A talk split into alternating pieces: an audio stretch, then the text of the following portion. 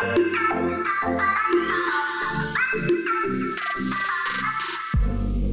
it's Chris, the supply chain doctor and host of Supply Chain is Boring, bringing insight into the history of supply chain management and exposing you to some of the industry's thought leaders and driving forces. In this episode, we sat down with Rebecca Costa, American sociobiologist, futurist, and author, to learn more about her perspective on future supply chain management trends. It all sounds pretty boring. Let's see if Rebecca can prove me wrong. Rebecca, I learned about you through your TED Talk that I, I watched. You did it in September 20, 2011. After viewing several more of your keynote presentations on YouTube, which, which there are plenty, I noticed you will occasionally reference supply chain topics and you sometimes even say the term supply chain. I look forward to learning more about you and your futuristic perspective on what I call this boring field of supply chain management. One thing we have learned from the pandemic is supply chain is everything. I mean, had we not had uh, the tools that we have in uh, supply chain management here in this country, I think we would have been looking at a completely different picture uh, once people went to stores and could get no food. I have a friend of mine who often says uh, anarchy is five missed meals away. And I think that might be true.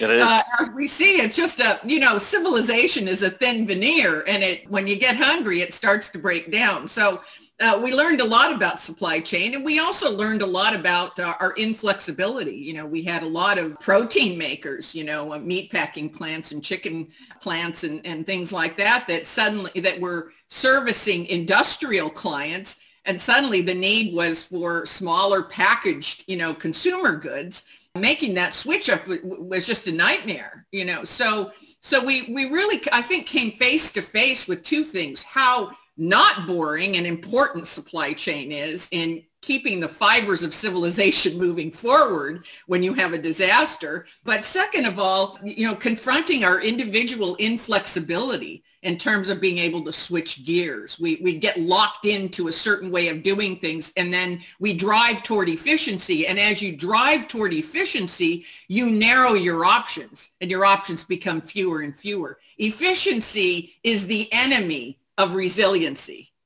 You've got a lot of opinions, or I say a lot of thought-provoking ideas from what I've seen. But before we get to those, can, can you just, you're a futurist, I, I'll say that. What is it, what exactly is a futurist and then how does one become one? I have to tell you that uh, that label was forced on me. Okay. and I uh, I often start out by telling people I don't I don't talk to dead people, and I have no a deck of tarot cards. I don't have a crystal ball. I'm actually an expert at predictive analytics, but that sounds so boring that I, you know, my, my father once cautioned me. He said, don't say that because I notice people move away from you at parties. So you might not want to say, well, yeah. might not want to use words like analytics. But, but the fact is, is that if you have a hundred points of data, you have a pretty good shot at guessing what the 101st point is going to be. And when you have billions and billions and billions of points of data and uh, artificial intelligence that can, can really comb that data and look for patterns, it's not that difficult to know what the next event is highly likely to be. To some of us, the speed at which the pandemic moved, the, you know, the exponentiation at which it moved was not a surprise at all. And I would say those people like myself that are futurists and, and really are data wonks were not surprised at, at how the contamination moved. You talk about the amount of data. I, I think I heard you say once that it's a concept of the dilemma of overchoice. You say too many options is the same as, as having none. Well, unfortunately, we have a less than 3% difference in genomic material from a bonobo monkey. And, and so, you know, you, you take all of this data and you, and you slam us with this data and then you say, all right, go make sense of it. We're so far beyond being able to use the cognitive resources we have, which are, you know, almost 98% similar to a bonobo monkey. That's not going to get us to where we need to be in terms of leveraging the information we have. We have more information than we are using and that's why artificial intelligence is so important because it, it, it, compensates for what our brains can never do. Yeah, and the extension of that is machine learning. You, you take, talk about artificial intelligence. The next step is exactly. The machine you know, learning. machines machines are better, and and this relationship that we have with machines is changing from a sociological standpoint.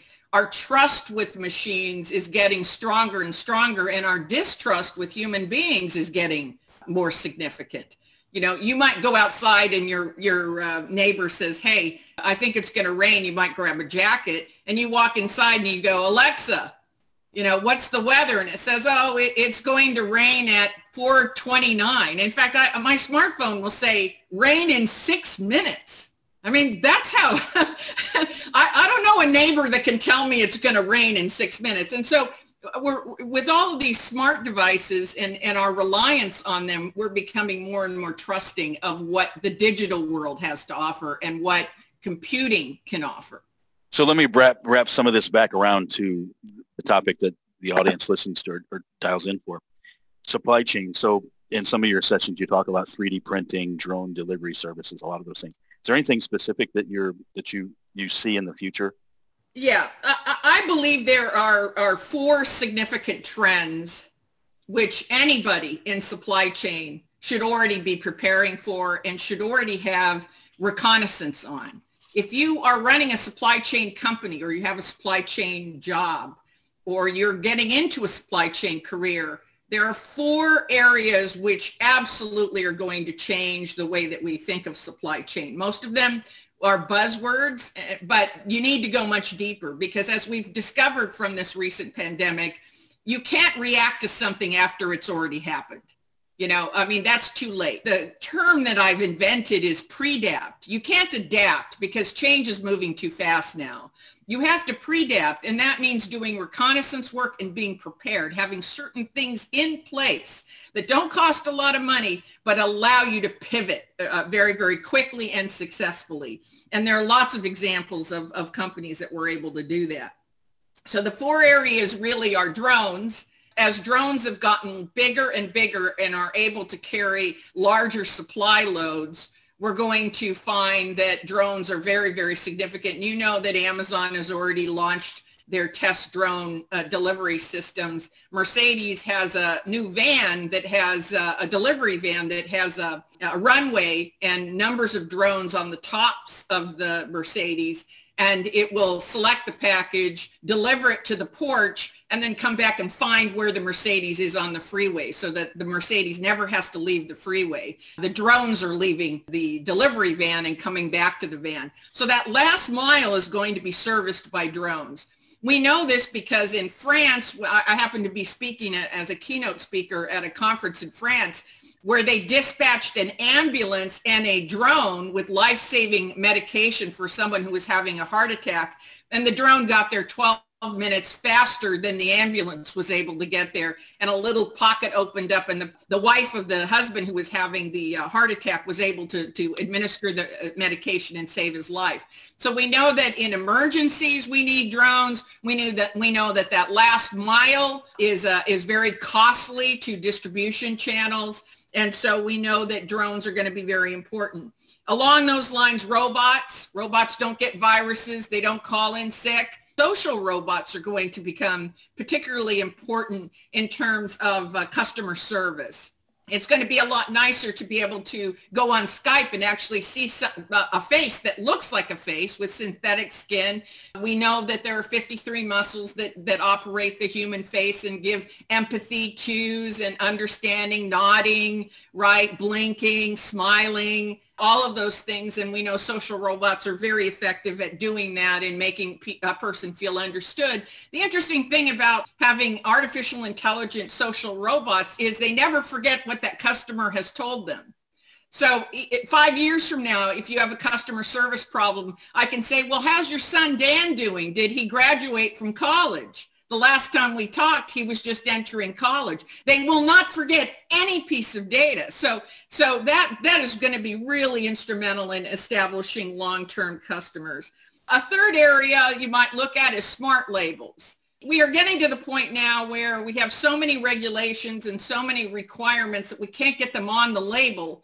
And so anybody who's gone to a pharmacy, you get your pill bottle and then you get this multi-fold you know, uh, all the precautions of not to mix certain uh, medicines together, when to take it, take it with food or without food, so on and so forth. And so similarly, um, uh, we look at products uh, on the market and these smart labels where you can just tap your phone and you can go all the way to the original source of the ingredients that is going to be really, really key because the consumer wants to buy responsibly we have a, a new generation, not people my age, but a digital generation who wants to know what the child labor laws are of that farm from which the coffee beans came and originated and what the and what kinds of pesticides were being used. And we're going to go all the way down to the core ingredients and where they were sourced and what the labor laws were and what kinds of you know, chemicals were used and how people were paid and, and those kinds of things. We're really going to get very, very deep. And that's what the, that digital consumer is going to be concerned with. And so if you're not working on smart labels right now, you're way behind. You really need to get on that. And then the fourth area, of course, is 3D printing. Eventually, everything will be customized. There will be no generic drinks. It won't be Coca-Cola. It'll be Coca-Cola matched to your palate. It'll be apple juice that's a little bit sweeter for you, Chris, and a little less sweet for me. We're going to get down to the consumer being able to do to get shoes that exactly fit their foot suits that exactly have the kind of uh, fabric that you like and and and where AI machines are driving that and they know what fabrics you're allergic to and they know that you can't use a certain type of detergent to wash that clothing and so all of this is going to come together and it's really going to affect supply chain because supply chain to this point has been about efficiency and mass production. How many items can you get off the line, right? And that, that means standardization. And the world is moving away from standardization to customization. And so those companies that are, don't have their eyes on that right now, I think are really going to be hurting as we get further and further into 3D printing and more and more personalization. So those would be two, four areas. There's others, but those would be four areas that I would have my eyes on. Yeah, I've got a lot of ideas around just, just those four things that you talked about. Back to the first one, drone deliveries. I saw a video.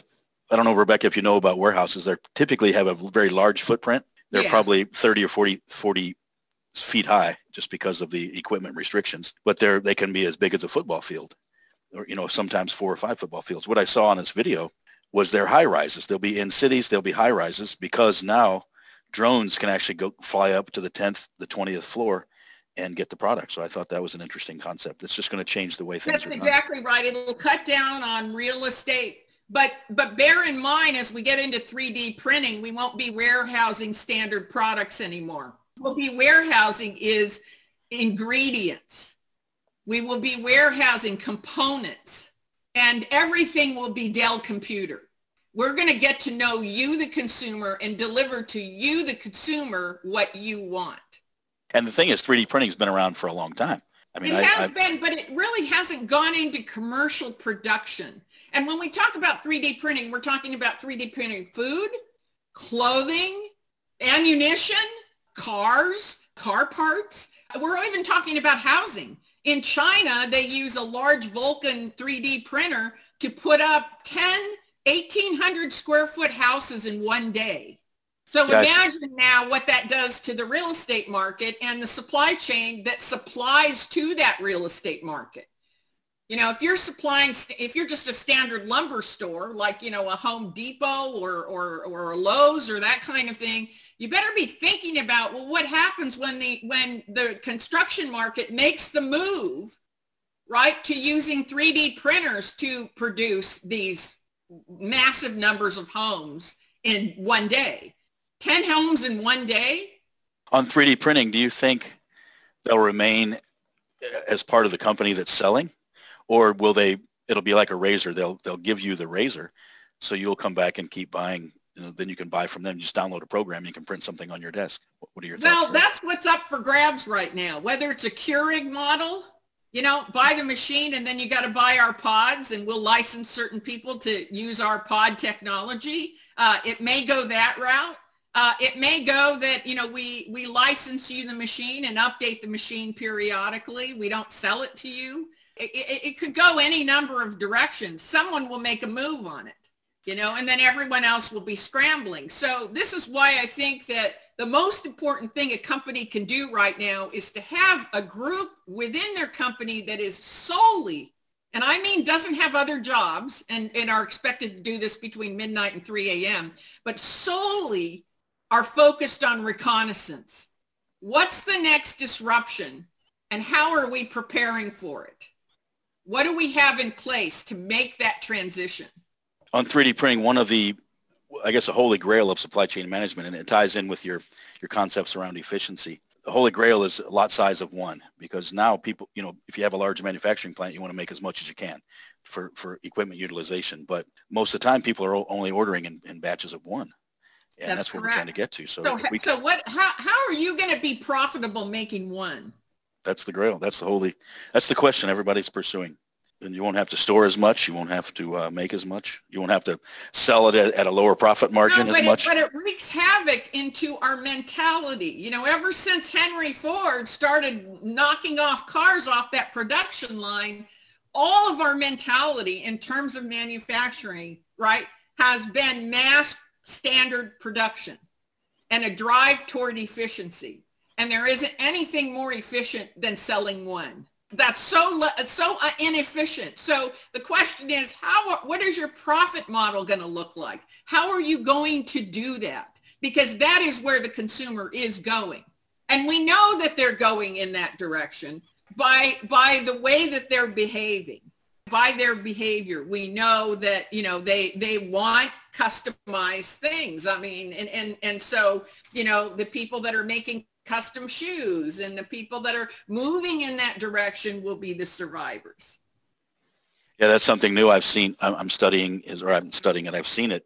It's called sensitivity. The the ai or the machine learning will begin to adapt and understand what consumers are sensing, either in their text messages, their, their social media chats, and they'll know if Chris wants sweeter or if he wants faster or whatever it's going to be.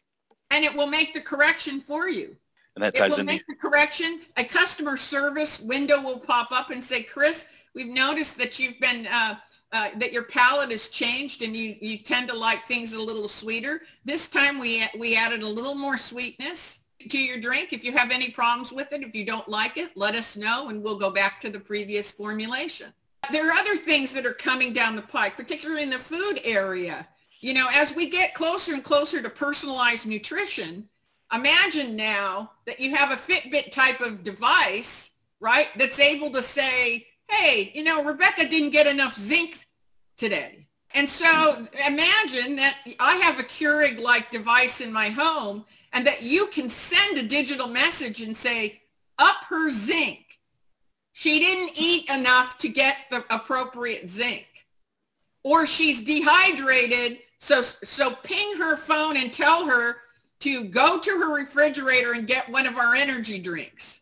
I mean, we're going to get to a point where you will be telling me what I need to eat and I need to drink, and you will be delivering it to me in a way that my palate wants it. Because the biggest problem right now with getting people to eat and drink right is that the things that we should eat and drink don't taste good. We don't like them. But if you can figure out what my palate likes and tell me when I'm short on vitamin C or vitamin D or I'm, I'm dehydrated, how do you know when you're dehydrated? You don't know.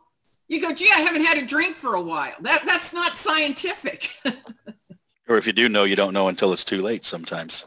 That's that's correct, and that leads to heart attacks and lot of of uh, a lot of dangerous problems. So we're getting to the point where the data that we can accumulate from about you physiologically and behaviorally has gotten to be so extensive that customization is the natural, uh, you know, next step.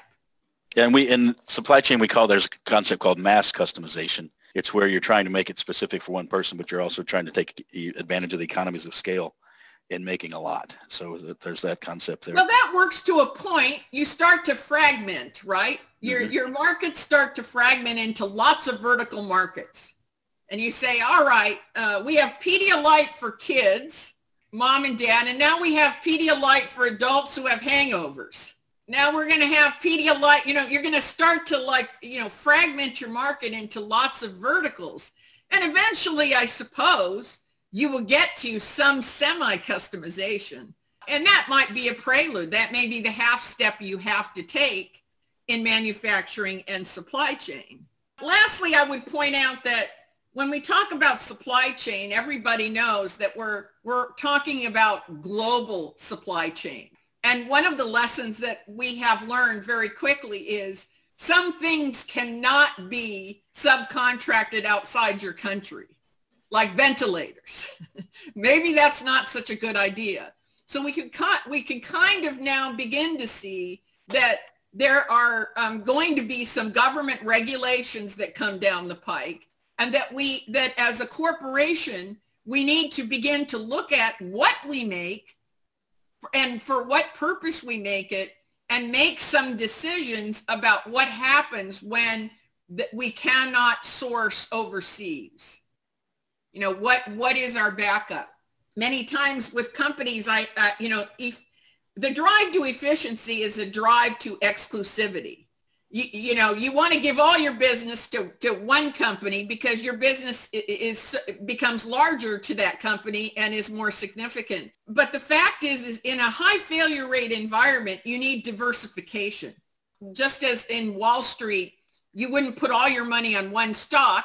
You put your money on stocks and bonds and maybe you have some real estate and you hope if one thing goes up, the other goes down diversification is a hedge against failure. That, that's why in complex, fast-changing environments, we diversify in order to protect ourselves. It provides an insurance. It's the same in nature. That's the reason we have more than one type of fish or one type of bird. And the environment changes and there's a radical change. Some of those will have what they need to survive and the others will, won't and will perish in that same way, it's important to diversify your sources for in your supply chain. You might think economically and uh, that it looks better to narrow the sources that you're that you're getting your your uh, ingredients from or your your primary components from uh, because there's an economy of scale. But in reality, when the environment changes, you are prone to become extinct. And that is particularly true if you're over reliant on global sources. Yeah, and supply chains definitely today are, are global entities. Agreed. But you said supply chain was boring. well, you're, you're doing a good.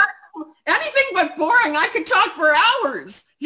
well, just let me go back to your third point here because I, I think it's super important important today. Smart labels and specifically as you look at where things came from. And I, and I apologize if this wasn't you or I didn't see this on one of your sessions, but the banana label, was that you that, did you show something that where it starts aging, the label goes away or yes. was that different? Yes, that, that was me. I, I happened again be at a technology conference in France and uh, a, a, venture capitalist came up to me and he says, I, I, I ha- we haven't shown this yet, but I knew that you would appreciate it. And it was a prescription bottle and uh, it was a funny looking prescription bottle because it was orange, like most prescription bottles are with the safety cap on it, but it had black spots on it. And then he had a bunch of them and eventually they all turned black. And he said, sometimes the labels wear off and sometimes people don't read them, but you need to know when your medication has expired because we don't want people taking expired medication.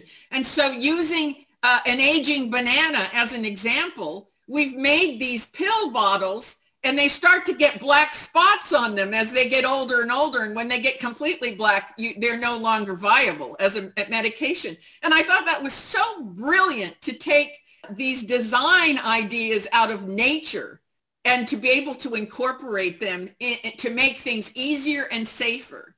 Yeah, in the in the supply chain world, we call that uh, actually it's the lean world. It's called a poke yoke. It's a Japanese term for mistake proofing, and it's just something to make it easier or make it where you can't do something wrong. That's a neat idea.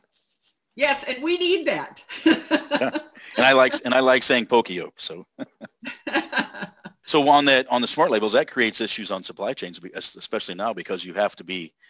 Well, there's one thing: conflict minerals. Obviously, we, in the U.S., we can't sell things that are sourced under under armed duress or slaves or slave labor, things like that. But then it even gets goes into something we talk about with supply chains is corporate social responsibility, where people want their products coming from more sustainable sources. And I think smart and labels clean sources. They want clean sources. They want sustainable sources. They want to know that what the labor laws are. They want to know, you know, and that is going to have an every year it gets more and more important.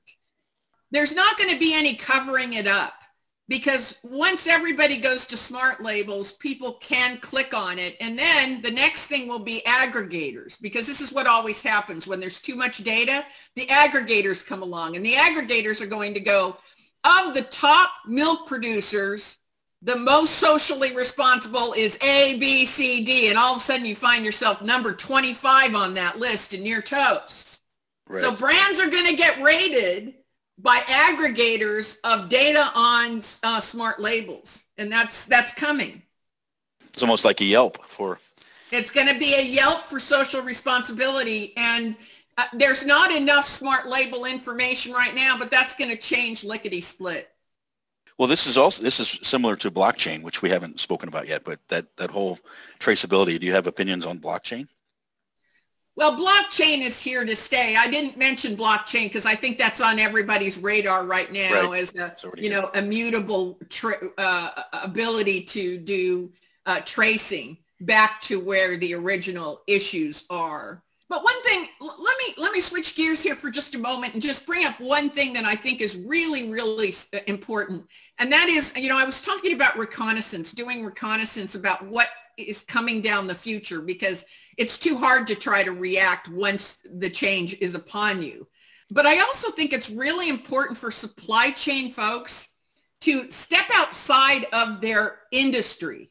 Sometimes we're, we're, you know, we're in the poultry industry and we're looking at what other poultry companies are doing you know, or maybe we're in the computing industry and we're looking at what other computing, but sometimes you really have to step out and look for like types of industries. And I'll give you an example. I was working with Dole Fresh Foods, the largest produ- agricultural producer of uh, fruits and vegetables in the world.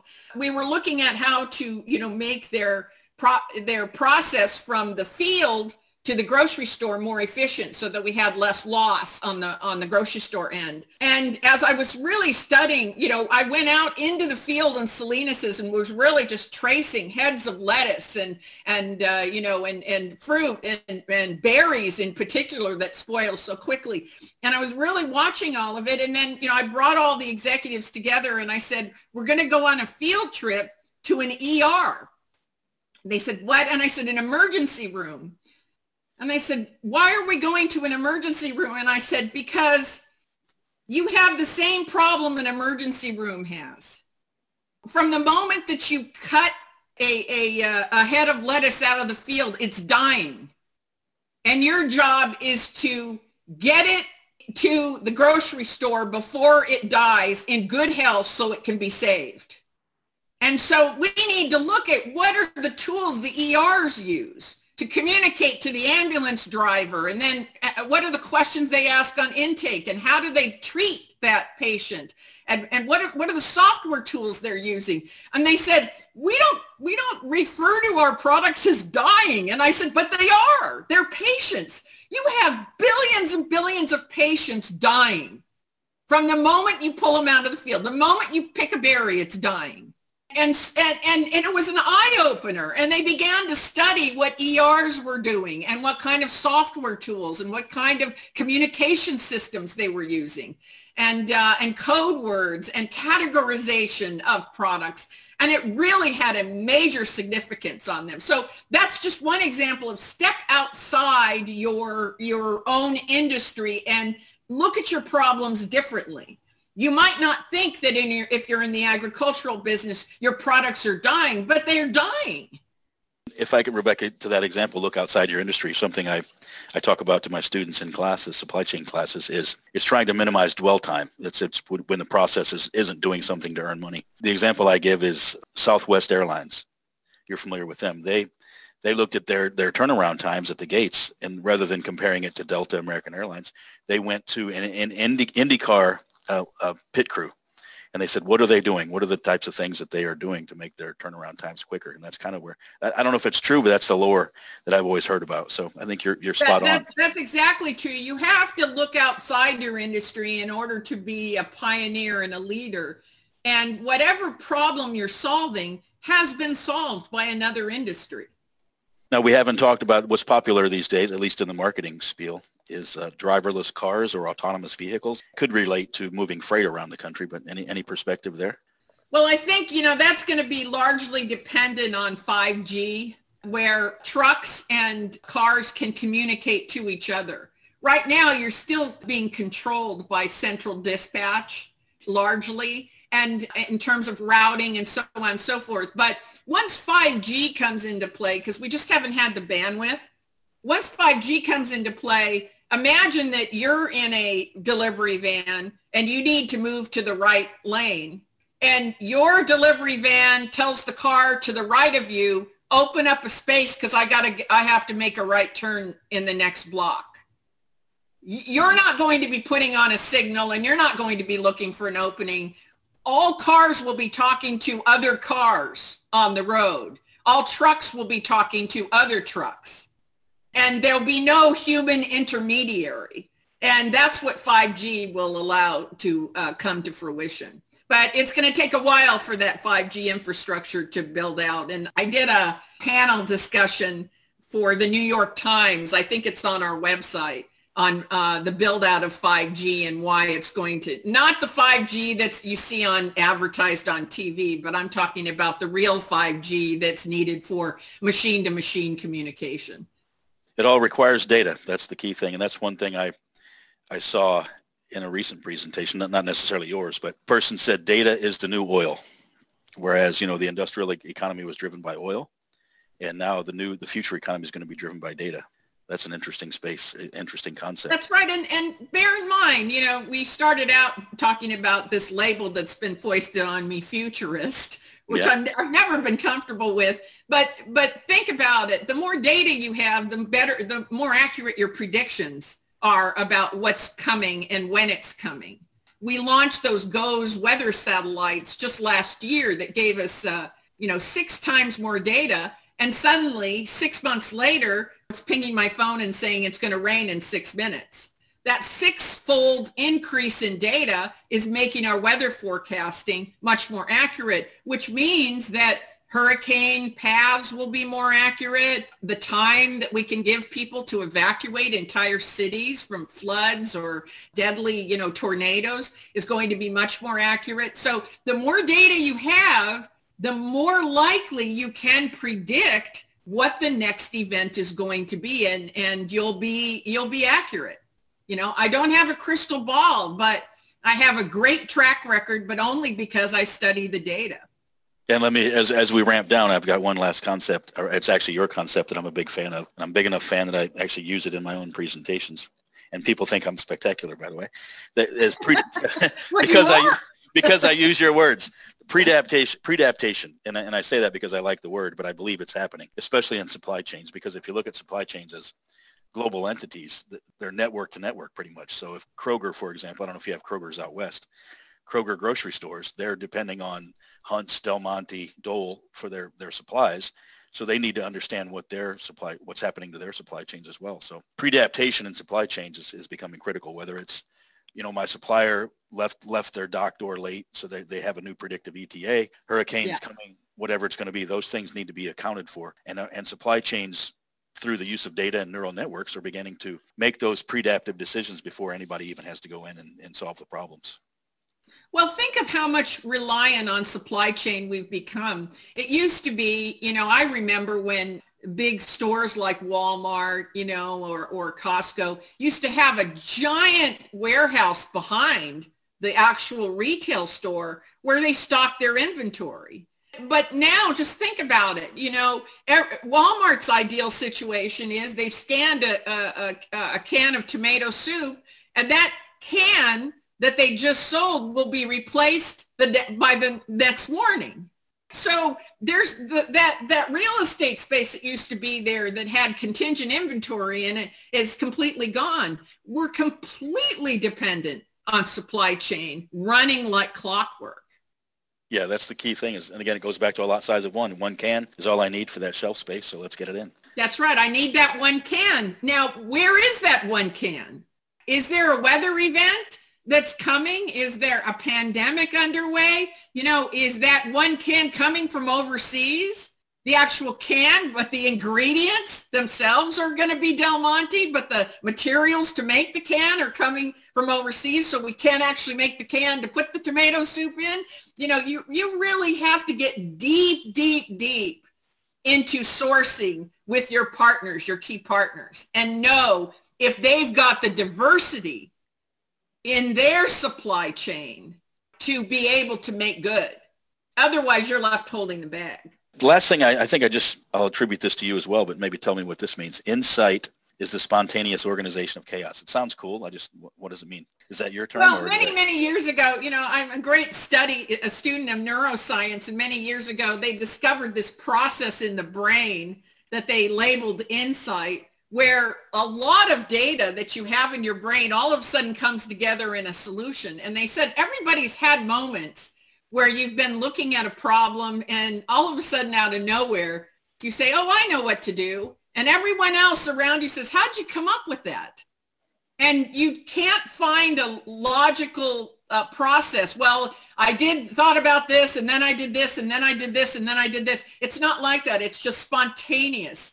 But the problem is we see that, uh, you know, in, in studying what goes on inside the brain, that a lot of parts of the brain sort of shut down, almost as though they're saving up to be able to put unrelated pieces of data together into this elegant solution. And then once you have an insight, you might not have one for years or months or ever again. And so um, it's kind of this spontaneous process where a lot of data that doesn't seem related comes together into a, a, a very elegant solution. And scientists are really studying how to get people to be able to have more insights. And we've made no headway. Meditating beforehand doesn't do it. Your diet doesn't affect it. It's almost as though our brains just have not evolved to be able to have that capability on an ongoing basis yet. Give us a couple million more years. thank you for that. Now, if you have uh, if you have a minute or two, can, can, you tell us just about your books? I, I know you're you're a prolific writer as well. You have two books, which I, as a, as a bad host, I haven't read yet, but what are your books about? Well, I would suggest everybody start with The Watchman's Rattle. And The Watchman's Rattle really is a book about what happens when there is mass confusion inside of organizations and also inside of societies between an unproven belief, an opinion, versus a, a an empirically proven fact. It really traces through a number of um, societies and organizations of what happens when there's confusion and eventually policy is based on an unproven belief. It really sets the organization or the society up for a sudden event to cause them to collapse. That book is a really easy read and it's a, it really kind of will give you a different perspective of what's happening in the world of business and also government. The second book is called The On the Verge, and that's more about predaptation. It's about uh, how we can look at nature and see the different strategies in nature that have allowed less than, you know, 0.00001% of the species to survive. I mean, 99.9999% of all species that have walked the earth are no longer here. But there's a very, very small percentage that, that did make it. And they used very, very specific adaptive strategies. And so I talk a little bit about how you can pre-adapt by learning what these strategies are and making yourself ready for change. The, the, the most important thing is to be ready for radical pivots. Where would you prefer people to get these books from your website or somewhere the else? Best thing is to go to our website, which is really easy. It's RebeccaCosta.com. Yep. It's, it, it, it's very easy to find. So my last question has to do with. Wait, you've had two last questions.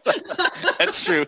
My last last question. the third one. I'm uh, I'm i am not allowed to say this because this is a boring topic, but I'm excited. People, maybe students. I, I have a. It seems to be I have a percentage of, of people that listen that are trying either graduating from college or going to college or or trying to transition their careers Do you have any suggestions on anybody at that level? Maybe if they're going to college, what should they be studying to help them get a better job or get a job? If it relates to supply chain, great, but just in general, what, any suggestions there? The most important thing is going to be, you know, looking at the trends that I talked about, drones, robotics, robots don't call in sick and, you know, and they become cheaper and cheaper, um, and particularly social robots. I would uh, aim them toward that. Smart label technology, um, blockchain technology, 3D printing. I would look, I, I, would look at those areas as areas where, you know, you might uh, specialize I, I believe that in terms of supply chain, you want to be a specialist, not a generalist. On that topic, where did you go to university? I went to the University of California, Santa Barbara. and I, I knew that. I just, I just one of my, got to be one of my favorite universities. I just where it is, it's, it's a fantastic location. That's a great spot. Well, it was, and I and I was uh, back in those days. I I think I was more interested in surfing than I than I was oh, going yeah. to school. But you know, uh, it was a it was a wonderful time. They had uh, an amazing uh, biology and um, uh, engineering department, and it was kind of a, a, a best kept secret. So uh, it was it was uh, just absolutely a wonderful education that I had there. And what did you study? Futurism or or what? No, in, in those days, you know, I'm I'm older. We didn't have hybrid uh, degrees, so I studied sociology and biology uh, because I was interested in becoming a sociobiologist. I was very influenced by the work of uh, Harvard professor Edward O. Wilson, the greatest naturalist in the world. He's been a mentor of mine uh, ever since I was an undergrad there. Uh, I had, had the good fortune several years later to meet him and to have him graciously endorse my books, which I was just flabbergasted. It was funny. I took my, my first book to him as a manuscript and I said, I think I've written a book. And of course, he's written uh, hundreds of books. And I took my first manuscript to him and, and I said, would you mind looking at this and just making sure I'm not making a fool of myself? Because I'd rather do that privately than publicly. And, and he said, it would be my pleasure. And he said, I have one question. What took you so long? You, know, and I, well, we're not all as prolific a writer as you are but uh, he has been uh, the biggest influence uh, in my life. And for people who are studying, thinking about supply chain uh, as an area of study or as an area of their career, I would say it is really, really important to find a mentor uh, who has, you know, um, uh, carved their way in that profession. Find someone who has that job and allow them to make a bridge for you as you come out of school. Yeah, that's one thing I'm learning through my podcast. Uh, part of my career is, is people have mentors. That seems to be a common theme I hear. Yes, people yes, it, it, it, it is. It is. I would be nowhere without uh, Edward. So, well, your books and looking at your website, you have got some very influential people review making good comments on your book. So that means they're either good or you have a good publicist, perhaps both. So again, Rebecca, I appreciate anything else. Parting words? No, not at all. Yes, I do have a parting word. Supply chain is not boring. That's fantastic. I like that. Rebecca, I appreciate your time. Thanks for investing it with me today. Thank you. And keep up the good work. Supply Chain is Boring is part of the Supply Chain Now Network, the voice of supply chain. Interested in sponsoring this show or others to help you get your message out? Send a note to chris at supplychainnow.com. We can also help with world class supply chain education and certification workshops for you or your team. Thanks for listening. And remember, supply chain is boring.